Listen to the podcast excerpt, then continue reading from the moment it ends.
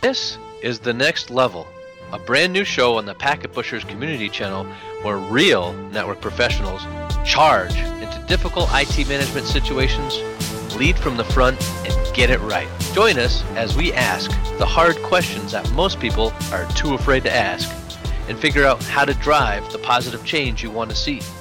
We'll take you from CLI to CIO. I'm Damien Hoising from Packet Brigade. You can find me on Twitter at Packet Brigade. Hi, and I'm Drew Conry Murray from Packet Pushers, and you can find me on Twitter at Drew underscore CM, and thanks for joining us. So, when was the last time you were frustrated or wondered why the best technical solution wasn't funded in your organization? On today's episode, we're going to talk uh, about IT financial strategy, and we've got a couple of uh, IT executives who are going to give us some clues on, on how that works. Joining us today is Alan Ingram, former CTO of Associated Estates Realty Corporation. Alan, please introduce yourself and tell the audience a bit about your technical and business background. Certainly. Um, Alan Ingram, uh, finishing up a four year run as CTO at Associated Estates Realty. Uh, if you followed the press, uh, our company was sold to uh, Brookfield Financial back in uh, August. So, finishing up a transition, I'll be done by the end of the year. And we'll be moving on to bigger and brighter things as far as from a history standpoint. before joining Associated Estates, spent a year at a startup, Max Wellness, uh, started by a former um, founder of Office Max, Michael Feuer. Uh, also held leadership positions at Home Shopping Network in uh, Florida, as well as PricewaterhouseCoopers. So uh, I've been doing this for over 25 years and still uh, still at it. So glad to be here. Thanks for the invite. If it's okay, I wanted to add plug one more thing, Alan, because the primary audience are network engineers. I just wanted to plug because I know a little bit about your background that you also were a network art- architect and that you worked your way up from uh, the trenches of network engineering. Is that right? Uh, that's correct. Uh, I was the um, network um, uh, architect for Home Shopping Network for almost a decade. So pretty much anything network related at the time uh, was uh, typically designed and implemented by me or my team. So, yes. Fantastic. Uh, our other guest today is Jonathan Feldman. He's the CIO of the city of Asheville, North Carolina. Jonathan, please tell us a little bit about yourself. Absolutely, Drew. Well, first of all, thanks for the, the, the tip off there, Damien. Uh, I I am a uh, an old infrastructure and security guy, and uh, I've I've wrangled the Cisco Cisco 6509s and all that kind of stuff. But I'm uh, the CIO for the city of Asheville, North Carolina. Um, I'm not a public administration guy by training. I went to business school, not to public administration school. And so that that's a little bit different than most of my peers, and that sets up some interesting things. Like Alan, I've been in IT for, gosh, probably more than 25 years if I really uh, sit down and count it, because like a lot of your listeners, probably, I, have been doing this stuff since I was a teenager. Um, and I've done everything from program video games to configure databases to uh, firewalls and you know content protection and been an email administrator. I've been an RS6000 administrator. Uh, so I've, I've I've done a lot of jobs in IT, and for the last ten years, I've been here at the city of Asheville, and we've done some really neat things, uh, things that people thought weren't possible in government. So that's been fun. Uh, and before that, I was director of professional services for a uh, infrastructure and security consulting firm, and we, we serve military, law enforcement, um, municipalities, hospitals, and banks. So it's uh, it's been a fun ride. Uh, Jonathan, since we were talking with you, um, I noticed in your blog you mentioned that no one likes a whiner, and that credibility is about helpfulness in IT budget conversations. So I'd like to lead off with you on a question. Sure. When engineers or employees are requesting your approval for expenditures, what cost justification information is actually useful in making the decision? Oh, it's it's definitely most useful if you know it's led with Armageddon is going to happen unless we do this. So give me a lot of money. That, that's most useful thing. No kidding. Um, you got to first of all understand that money is not just money. Money actually has a time component to it, and so if you're saying we need to spend $100,000. when you say $100,000, there's a default time period that is assumed. And, and what, what someone hears is they hear $100,000 and we're going to need to do this again soon, right? And not, hey, we've been operating on this infrastructure for eight years now. And so now we have to put $100,000 into it and we won't have to touch it for another five to eight years or whatever, right? So that's very helpful. Um, it's also really, really helpful. And I know that this is, uh, you know, sort of a, a well worn adage, but it's really helpful to actually know how is this going to impact the business, right? And and by that I mean your fellow employees, but I also mean how's it going to impact customers? Are customers going to have a better response time? Are they less likely to go elsewhere? Is it delighting customers? Is you know all that stuff, right? Because too often when you bring too often the person with the money, the person with the with the purse strings doesn't understand anything about bits and bytes. And so if you're saying, well, you know, we got double NAT here and that's a problem, they're going you might as well be saying like in the peanuts wah wah wah wah wah wah wah because they don't understand you and so you need to speak in their language is the is the most helpful thing and alan is there anything you want to add to that um, you know, I've, I've been on both sides, uh, or I guess in two different worlds. Um, you know, spending a year at a startup, you know, asking for money is a real, real, real easy question. It's no, because there is no money. So um, you have to um, you have to be pretty. Uh, uh, you have to get your um, uh, thinking outside the box and, and your creativity in gear because literally there is no money. So whether you do open source, whether you you know literally put the MacGyver at it and, and build servers out of baling wire and uh, and some um, and some cardboard boxes. So you know that's obviously one end of the spectrum. Uh, being with a public company here for the last four years, you know I hate surprises. Uh-huh. My team my team knows that I hate surprises. And you know we we've built a pretty good planning uh, routine and a, and a planning structure. And um, you know, one of this, what I what I think a, a, an executive responsibility is, is to know the needs of your customer.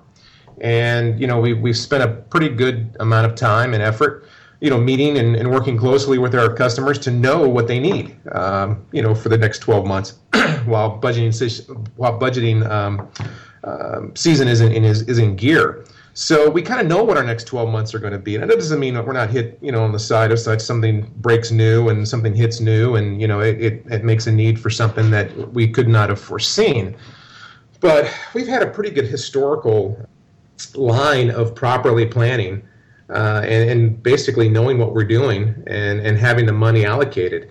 You know, being with a public company, I mean, again, it's the CIO's responsibility and leadership responsibility to be able to verbalize the needs of, of what you see and to avoid the deer in the headlights look uh, because you know it's very easy for people that are not tech technologists. You know one of the sayings that I always say is that hey if we all knew all this technology i'd have to be digging ditches you know? So there is a specialized sense of things on what you do.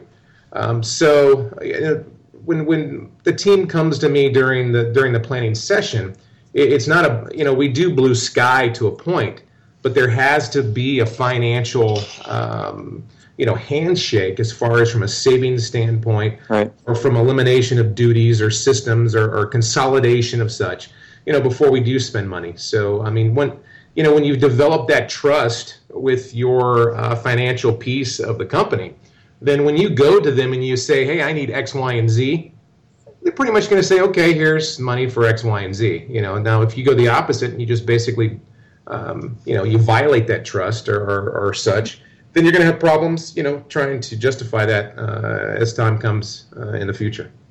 If it's okay, I'd like to try to summarize some of the things you gentlemen mentioned. One of them was that nobody likes surprises, and sort of, and, and so that really means uh, planning and spending within your plan and within your strategic plan, and that sort of dovetails with uh, not liking FUD so much or the Armageddon situation. Um, you also mentioned that we should relate the cost or the return on investment uh, and the total cost, both to the initial outlay and, and over time. So, so 100, like you mentioned, hundred thousand dollars, not just now, but you know, how what's the frequency? Um, and then also, you really talked a lot about providing value to your customers. which is interesting. Um, I, have heard, I don't know how true it is, that sometimes a CTO is more technology focused on outside towards the customers, and a CIO is more internally focused to the organization. But one thing I'd like to kind of challenge you both on, I think your your advice is very sage about engineers need to talk straight and, and talk from the business perspective to talking to C-level executives. But since you both have a strong technical background, have you ever had a case where somebody came to you to request an expenditure and you were able to call BS on them, sort of, because you knew technically that it was totally out of uh, out of whack? Yeah, I mean, you know, it was necessarily, you know, a lot of it's not necessarily they were trying to pull one on uh, on me or, or on our group. It's more of you know you don't know what you don't know. So again, you know there there has to be a reason why you're at a particular leadership level. And, and having that information and having that knowledge base, you can mentor your staff to say, "Have you thought about this? Have you thought about that?" You know, it's not a matter of being the uh, benevolent dictator. Uh, it's more along the lines of you know basically training people and bringing them up as, as the way you think they should be. So yeah, sure, there's been times, um, and there'll be times in the future, but a lot of it's not because someone's trying to pull something over. It's more of just the the lack of knowledge. I, I agree with that, and uh, I would also say that you know the old saw about the four blind men and the elephant. Right, one person says, "Hey, it's a tail." One person says, "Hey, it's a trunk." I, I think that sometimes as an engineer, you're really familiar with your aspect of the infrastructure, right? So if you're the core router dude or dudette, then that's what you address. You might not understand that on the storage side there you know there's much graver needs. And so I think a lot of times you've got to start quantifying um, you know your dollar exposure, and you got to start doing risk management. You know, what's the probability of something bad happening? What's the benefit of of uh, using a different technology? Can you lower costs? Can you increase efficiency? Can you cut headcount? You know, um, so I think a lot of times, you know, when I got to the city, right, they were ready to spend a bunch of money on a SAN and I drew everyone into a room. I didn't say no, but we threw up on a you know up on a, uh, a flip chart. Well, what are the things that are problematic and troublesome? And when when it came time to prioritize, that SAN was like way down on the list because you know there at the time there wasn't, and we have a SAN now, of course, but at the time it wasn't the highest best use of money. And money is always limited and you've got to determine what the highest and best use is for that. And that gives us a good point to jump into the next question. If you're talking about uh, people who are technically astute but maybe don't have a strong background in finance what are some you know essential fiscal literary skills or literacy skills that uh, an aspiring manager or leader should have in their back pocket if they want to advance you know, we don't teach writing in school anymore. um, we don't teach uh, handwriting. We don't teach anything from, uh, you know, you got to understand that, you know, the people that are coming up right now, you know, they know LOL and all these other acronyms and such, but they really don't know how to talk and they don't really, you know, they have a real, they have a big problem of communicating. You know, it, has been a historical thing because engineers in most cases and, and, and uh, as a standard, they're kind of quirky by nature. So, you know, it's always, I mean, you're never going to get too far until you know how to communicate. And uh, you know, obviously, from an executive standpoint, you, you you're going to have, have a tough time getting to that level if you can't communicate. So, you know, whether it's um, you know practicing writing, I mean, again, even something in an email. Um, you, I'm sure John is the same way. I mean, you'd be stunned at some of the emails you get, and you're like, "What? I, I have no idea what you're talking about." So I mean, you know, communication is, is just key. I mean, it really is. I mean, I can't express it enough to to know how to communicate. You know, sometimes you really have to go against the grain as far as what your what your um, your actual personality is, because, like I said, we are quirky by nature. Um, but I don't know. I just I just have to keep focusing on the communication aspect. Mm-hmm. And are there any you know is there any basic finance information that you would say folks who want to move up the the executive ladder should get a grasp of? You know, and I'm, I'm sometimes I'm stunned at um, people showing up for interviews that don't know anything about the company that they're interviewing with. So, you know, know as much as you can about the company you're working with. You know, a lot of people just like to pigeonhole themselves and say, you know, I'm a router person. I know routers. I'm good at routers. You got a question about routers? I can answer a question about routers. It's routers, routers, routers. but you know, you're you're part of the team, uh, and hopefully the um, uh, you know the the company uh, mantra and basically the company. Um, um, just the overall aspect of the company, you're you're encouraged to branch out to learn more about the company that you're with, because it, it helps your job. You know, it helps for what you're doing. You know, one of the things that we did here at uh, Associated Estates is I implemented a thing called a day in life, and pretty much what I did was at least one day a year, uh, you're going out to uh, a client, you're going out to a property. In our case, we're a REIT, so it's properties, and you're going to spend a day there you're going to spend a day. You're going to walk around with the people that are working there, your client, your your your customer, and you're going to figure out what you're going to understand what they do, and you're going to basically eat the dog food for a for a full day. And it really helped. You know, it was it had benefit on both sides. I mean, the the customer was glad to get you know the, the IT people out, and of course the IT was glad to see uh, you know the the whole you know day in life of the customer. So you know, you, you got to know what you're doing, and it's not just a matter of clicking a button and, and knowing, you know, about the hardware. It's part of it, but it's, it's not the big picture. So that kind of ties back to something you mentioned earlier, Jonathan, about, you know, is this IT project going to delight the customer? And if you don't have an idea what you actually do for the customer, then how could you know that? Well, that's right. And I chuckled. I chuckled when Alan was talking about the, uh, you know, ten-page long rambling emails um, there, there's there's a link. I wrote a blog posting about that on uh, Feldman.org. It's called "Too Long Didn't Read." Your career depends on executive summaries, and I, I think budget requests also, you know, depend upon executive summaries. I, I couldn't agree more that you know communication is a really key skill. Um, I also think that, especially if you're a senior network engineer, you, you got to understand a little bit about time value of money, right? You've got to, you know. You've, so you're, you're talking about depreciation and that kind of thing.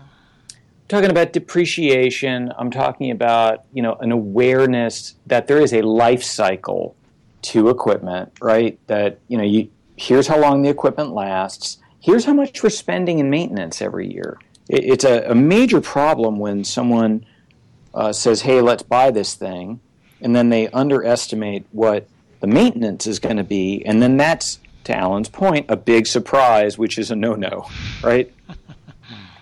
Yeah, that's a good point. So it sounds like total cost of ownership, and we all like to pick on SmartNet every now and then, but basically a rule of thumb of 18% a year for maintenance or something like that as part of the TCO. And then, and then understanding what the ROI is for the company based on hey i want to upgrade this router. Well not just because it's great or it's fast or it has more cache or something but that it's actually going to pr- translate to a tangible business value within the life cycle of the device.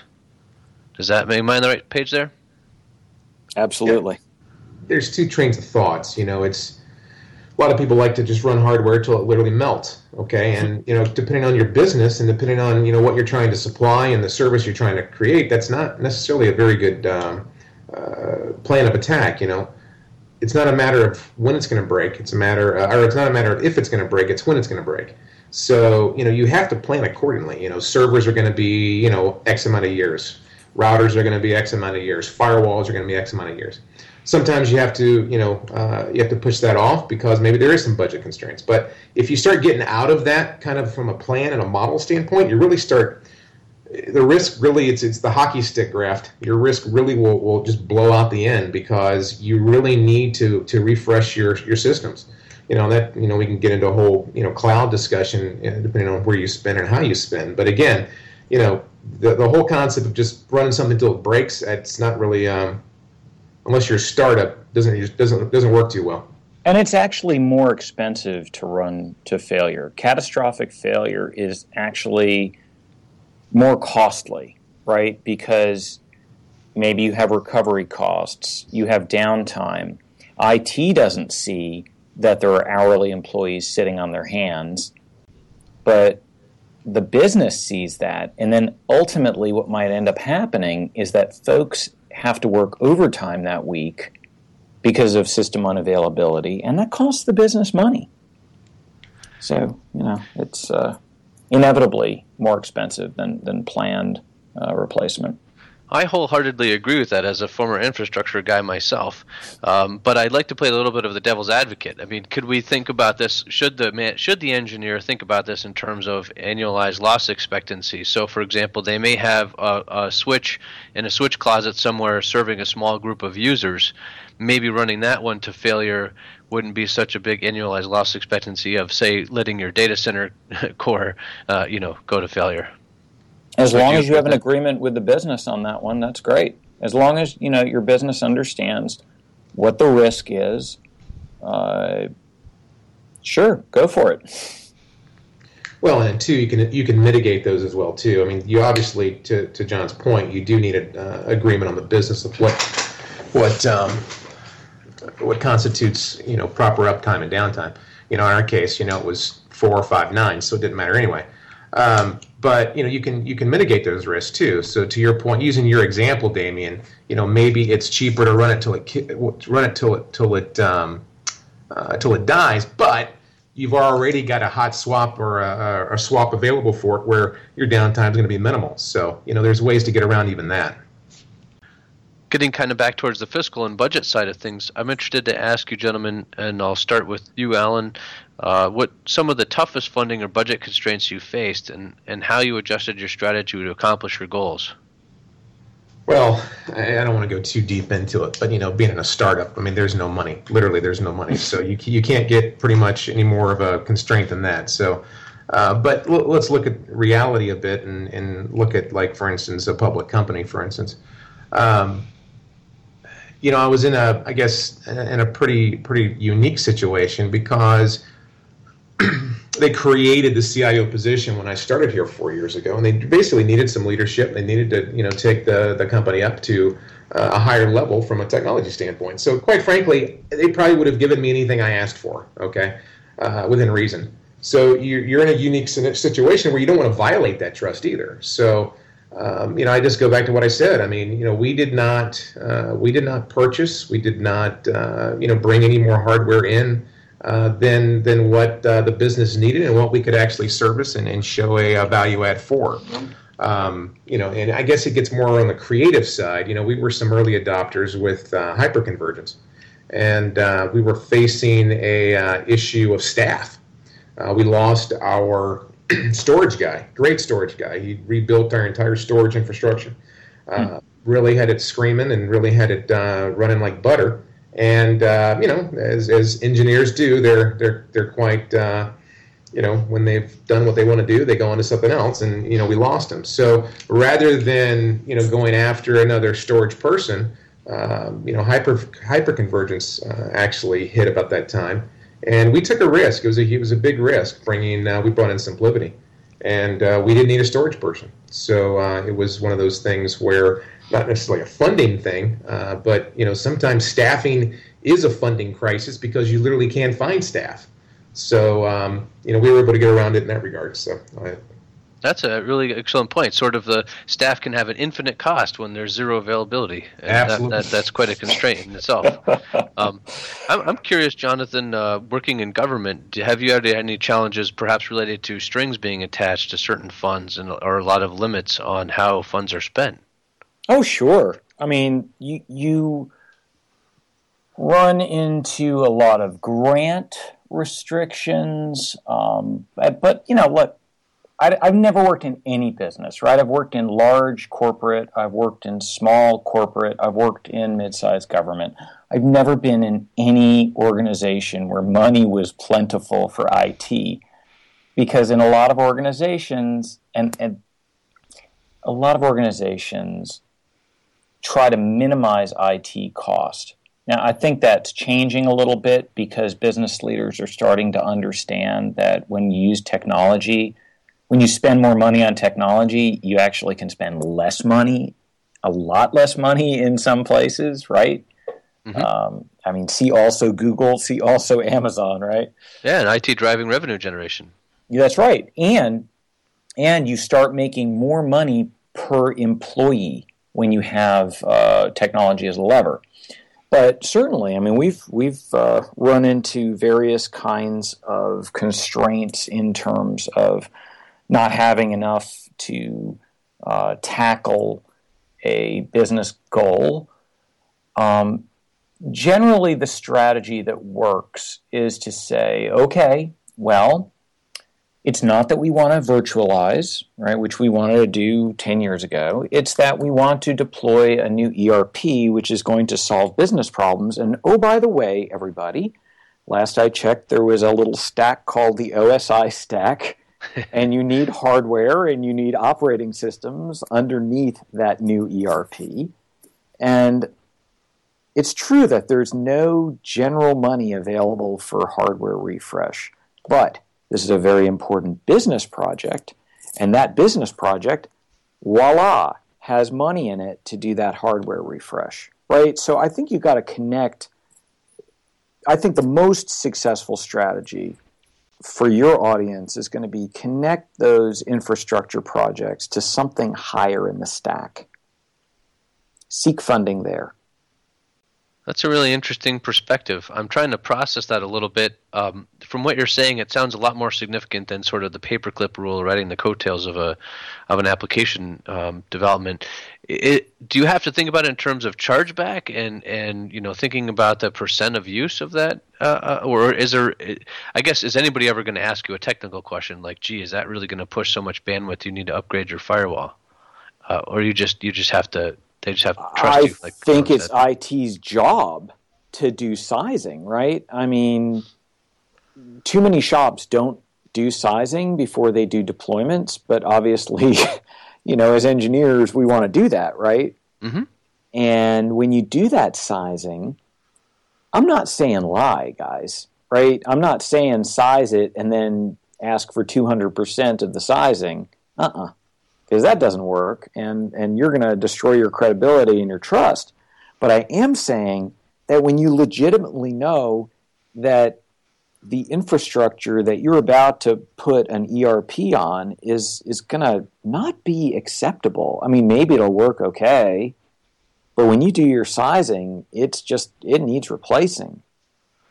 I so, think you need to build that into the project, but be honest about it and talk to the project sponsor and say, hey, we could put this on crappy infrastructure. Or it could work well and we could put some money in the project to do this. Nine times out of ten, they're going to say, we need to make this project work really, really well. Sounds like there's a pro tip in there for engineers that keeping track of utilization and forecasting is very important to help helping uh, your manager navigate around constraints. Amen. pro tip. Pro tip, amen. Preach on. Preach. So we, we touched on this a little bit um, in I think Jonathan something you were saying earlier, uh, and this goes back to framing IT in terms of value it provides to the business rather than being a cost to the business. And uh, how do you do that?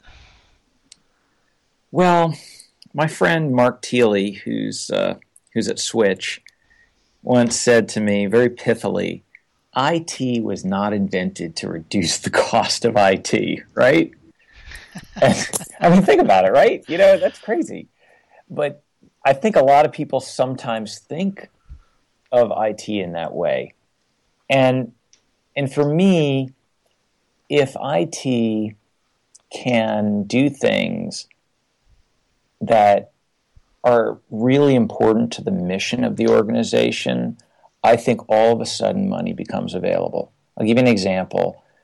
Probably about five years ago or so, we did some work for our fire department that substantially decreased the amount of time uh, that station alerting happened. And so, station alerting is what happens between the time that you call a dispatcher at 911 and then they push a button. And when the firefighters are asleep, uh, tones go off in the fire station, the garage doors go up, blah, blah, blah, right? There's a whole lot of stuff that happens at the dispatch center. Mm-hmm. So when you got to wait 12 more seconds for that, and you've only got five minutes and 12 seconds to get to the site to ensure a good outcome, um, and statistically, that's about the time that you need to get there. 512 is, is a huge uh, benchmark in, in that business. Um, cutting 12 seconds off is pretty cool, right? And so when you're able to, to do that, um, you have some very happy firefighters, and you should have a very happy community when you change outcomes, which in this case it it did measurably change outcomes uh, for uh, confining a room. Sorry, confining a fire to room and contents. That's a big deal, right? So that's a serious metric. Serious metric, guys. And can you then take that and the next time you have to come and ask for funding for a project, say, remember what we did with the, the, dispatch and how well that worked out? Can you use that as a note of credibility or something, or is that just sort of that gets forgotten in the past? Well, Alan, you probably agree with me, but I, I think one of the CIO's primary jobs is to remind uh, customers and employees what has IT done for them lately, right? Yeah, it is, but it's yeah. always what have you done for me lately, and doesn't really yeah. matter in, in a lot of cases. yep. But we do a, we do an annual report um, that is distributed to management team. We actually do a quarterly report that goes to uh, the city's management team, and uh, I've done that at my last couple of jobs, and I, I find that it really reduces confusion and it, it, it also builds credibility. Like you're saying, Drew, uh, number one, here's what we've done, and here are the measurable outcomes. We saved time here, we improved outcomes there, we saved money here, we increased revenue there, right? Everyone loves to read that. But I think you also need to be very honest in your in your quarterly and annual reporting and say, here's how we screwed up right? Because if you don't admit when you screw up, nobody's going to believe you when you said when you say you did great things. So you right? would actually put that in a quarterly report. Here's where we screwed up. Uh, we have we're a little bit more politically correct than that. challenges and response. okay. So, yeah, the subtext is. otherwise known as how we screwed up and what we did about it. Yeah. Right? So ours were we do we did annual reports or, or, we we we have done annual reports, and really we hold ourselves to the or, or we hold our own feet to the fire. Uh, this is what we said we were going to do, and this is what we've done. You know, some things we we hit out of the park, some things uh, we have to throw over the wall for another year, or some things um, you know go well, some things you know are challenged. So again, it, it's the honesty factor, it's the credibility factor. You know, going back to, to what I just had about uh, what I heard regarding the cost and and and uh, trimming uh, from an expense standpoint. You know, no matter how you paint it, no matter what reality you wake up in the next day, IT is going to be a cost center. Always has, it always will be. And um, short of um, the apocalypse or whatever else comes down, IT is going to be a cost center. So, you know, you you've always got to really uh, what I what I tell people is, listen, we've got to uh, we've got to we've got to mind our own garden here because if we're not looking at costs from an IT perspective and trimming costs from an IT perspective, then someone else is going to. And that someone else probably is not going to have IT's best interest in, uh, at, at bay when they're trying to start slashing things. So you know, you basically have to lead with that and show uh, not only what you're spending but what you're saving as well too. But you know, when when it when when dimes come to a dollar, IT is going to be a cost center.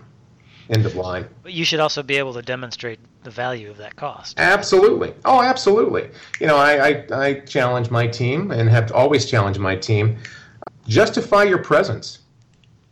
Uh, you know, when you start having that as the uh, as the backbone of what you do and how you work, um, you know, it, it really helps uh, your, your, your, team can, can really blossom because um, we all should be looking at that. We're a cost center. You know, what are we doing? What am I doing for my customer?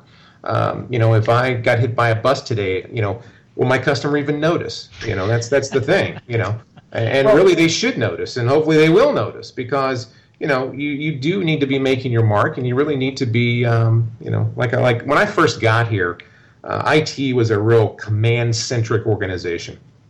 It was one of these things where you do this, you do that, you don't do that, you don't do this, and and one of the first things that I did when I got here was turn it into a service centered uh, organization, and I tell you, we just it was we went we went like a rocket. You know, I, I told people, and it was one of these cutouts where it was the word no with an X through it And I tell my team, I said, listen, there's just way too much technology out there. There's way too many solutions out there that we have to tell our customer no. I said, I don't want to hear no. No is not a vocabulary unless we're trying to protect our company's data or protect the company. Okay? I don't want to hear no. I just don't want to hear it. There's too many ways. There's too too too many uh, possibilities of us, you know, using our imagination and creativity to to make it happen. And uh, you know, there were some people that were, you know, you're dragging along in the first part, but you know everybody ended up coming on board, and you know we were, uh, you know, the idea is to change the uh, tires on a racing car while the racing car is still running. So it's, um, you know, it's worked. It's worked out pretty well.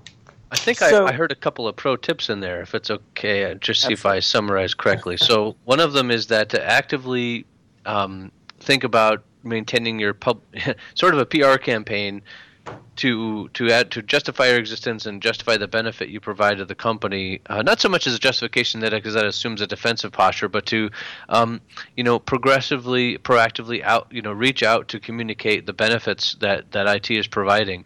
And some of the benefits that can provide is one uh, just by thinking about it more and being more mindful about it, you're naturally going to be more oriented that way in your daily work. And then two, if you're advertising or, or proactively trying to explain the value to your manager or your organization, you can quickly get feedback from them about what they appreciate and what, what they don't value.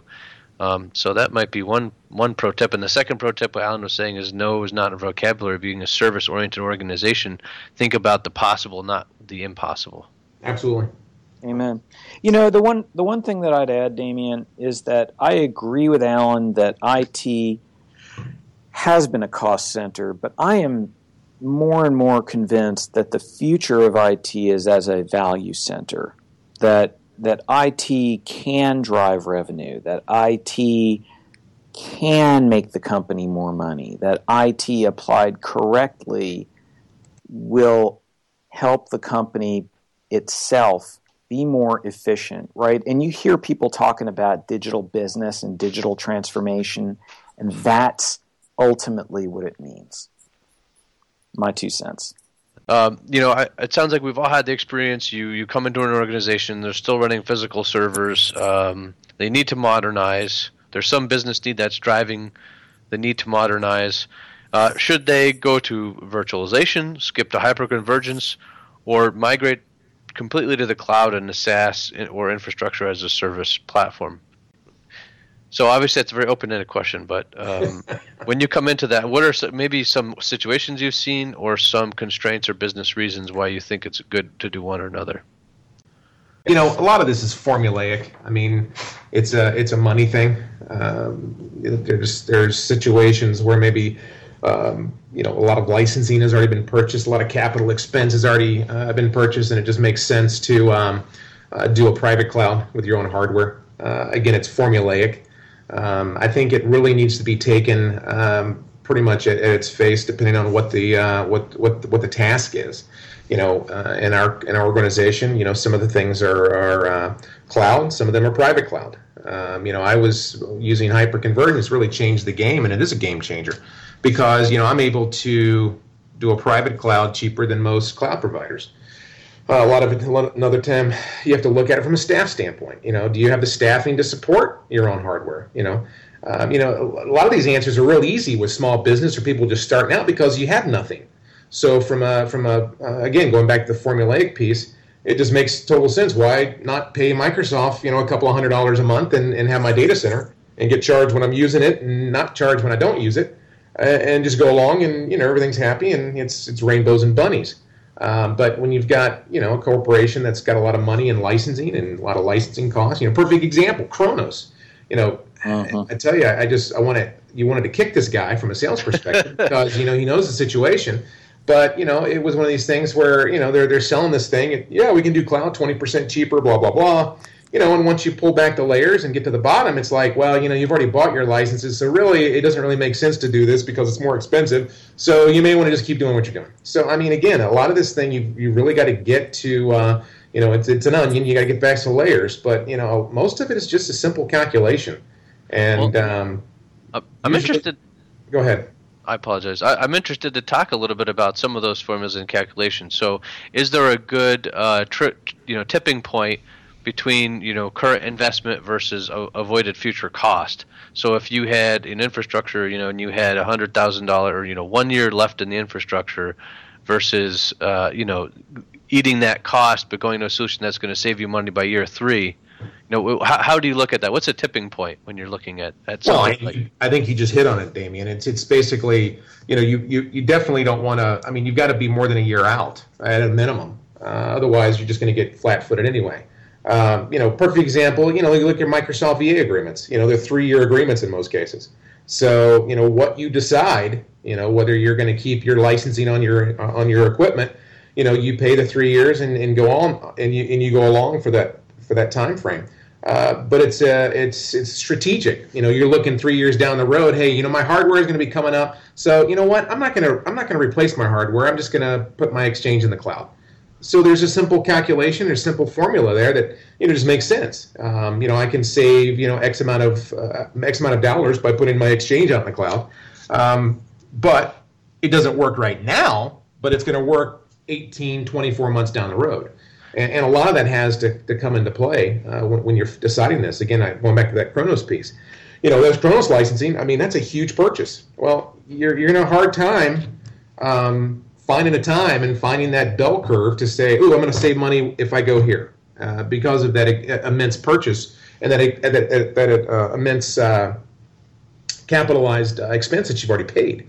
So it, you know, it really you just got you got to you got to put all the uh, the chips on the table and just find out what makes sense. And you know, there's quite a few things that do make sense. And and, and don't ever underestimate, you know, your staffing because mm-hmm. everything looks great on a board and on, on a whiteboard and look all this money I'm going to save or you know either way whether it's cloud or not cloud. But if you don't have the people uh, behind you to actually do what you're wanting to do or and and you're uh, you're confident in that regards, then it doesn't matter what you put on the board, and, and it doesn't matter what formula you give.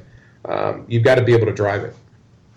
Uh, from a from a follow up, just analytics point of view, is there any value uh, percentage we could give to flexibility? So, for example, when I'm doing my Microsoft Big Giant Mega License agreement, is it worth me spending 20% more to throw in some CALs for the cloud and Azure to give me that flexibility to start migrating pieces over in, the, in, you know during that license term, even though I may not actually use it? it what's the worth? Uh, how how can you put a dollar value on flexibility? Is that is that really uh, something you'd consider? I personally, I wouldn't consider that. Um, you know, there's nothing wrong with putting a few on there for an evaluation or proof of concept, but to, to double bill like that, I, I don't see that there's any benefit, unless, of course, something else is happening, whether you know your staff is leaving or your hardware is is melted in the next. You know, you got three years, you got to do this, and your and your hardware is going to be out in, half of that. But again, that's that's really not good planning either, because what are you doing signing a three year thing when you don't even have hardware to last for three years? So, I mean, again, I, that's my that's my personal two cents. I agree. Unless you're doing risk management, unless you're like you know trying to hedge, there's no reason to do that. So, Jonathan, do you think that it might be appropriate when you're looking at the you know virtualization, hyperconvergence, cloud migrations? Do you want does it make sense to look at your the services and applications that you deliver as an organization piece by piece or in group, functional groupings or you know what how should one build a strategy uh, about you know moving these things in chunks or all at once? One of the things that i've observed is that when you try to be one size fits all you end up with very unhappy customers. That's true. Um, that's a pro tip right there. That's a pro tip man. Um, I'm not a huge fan of applying the same template to different situations. I think Alan uh, inferred this earlier, and you really got to let the application drive yeah. what the infrastructure looks like. Because I can't, I mean, Alan talked about uh, one application, and I'll talk about another. There was a document imaging app that they said, "Oh yeah, you can run it in the cloud," and then we started doing it it was a premises app, man. You know, and we started looking at how much it was going to cost us to run in the cloud, and it was stupid. There was no reason to do it, right?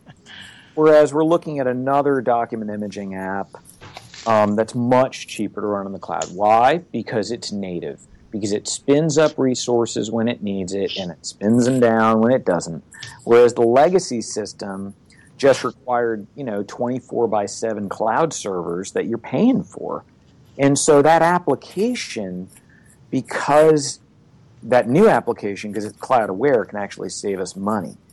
Um, the other thing that I think is really, really important for your listeners to know, another pro tip, is it ticks you off when finance tells you how to do IT, and it should tick finance off when IT tells them how to do finance.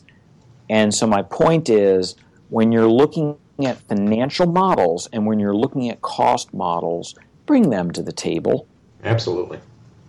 That makes a lot of sense. Damien, and we and we've talked this point as well too, and I can't stress it enough.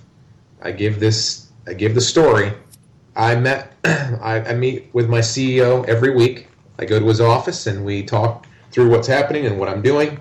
He's only been in my office in four years. He's been in my office two times. Okay, and it was two days in a row. And AT and T had delisted our phone number. and Nobody could call us. Okay, so all I could do was call AT&T every 15 and 30 minutes and ask them, is it up yet? Is it up yet? Is it up yet? Okay. When you go to the cloud, in most cases, you're giving up that control of downtime. Okay. And when something goes down, and it will go down, it's not a matter of if, it will go down. All you can do is pick up the phone and call and ask, is it up yet? If you've got that on your own prem and it's under your control, you know exactly who you're going to talk to, you know exactly what you're going to do, and you have a lot more control over that uptime and downtime. So never lose focus of that. And considering we were a public company, that ha- that that hammered greatly on whether we were going to go to the cloud or not on a particular application. Well, gentlemen, uh, we're I've had such a wonderful time speaking with you guys, uh, it, but we are running a kind of bit late. I wondered if you enjoyed it enough that you might come back to do a part two sometime when your schedules allow to finish some of these topics. Absolutely. Absolutely. Just let me know, Damien. Thanks for joining us on the next level. I'm Damien Hoising. You can contact me at damien at packetbrigade.com. I blog on packetbrigade.com and hopefully packet pushers in the future. And I'm Drew Conry Murray. You can find my blogs on packetpushers.net and follow me on Twitter at Drew underscore CM. Alan, how can folks get in touch with you? Are there any particular links or, or references you'd like to share? Um, sure, I'm available anytime. Uh, you can get me uh, email, probably the best, uh, a ingram at ingramatics.com. And Jonathan- Jonathan, uh, how can folks get in touch with you? Probably the best way for folks to stay in touch with me is to join my list at uh, feldman.org. I share technology leadership tips and insider stories that I don't always share publicly. Ooh, inside. Uh, yeah, so publicly, my Twitter handle is underbar J Feldman, uh, which I think Packet Pushers uh, audience probably appreciates that leading underbar, right? Um, and Packet Pushers friends and family are also welcome to sign up for my IT Leadership Bootcamp course. Uh, there's a waiting list at go.feldman.org slash packet pushers, and that includes a deep dive on IT financial literacy as well as some useful templates. Yeah, and we'll make sure to have links to all of that in the show notes uh, for the blog that will accompany this podcast. Uh, thanks to our guests, Alan and Jonathan. Really appreciate the insights. I think it was a really good discussion. And for listeners, we'd love to get your feedback on the show. You can leave comments on the blog post that accompanies this podcast on packetpushers.net or drop us a line at nextlevel at packetbrigade.com. Thank you, gentlemen. I appreciate your time today. Hope everybody has a wonderful day. Thank you. Have a great one, guys.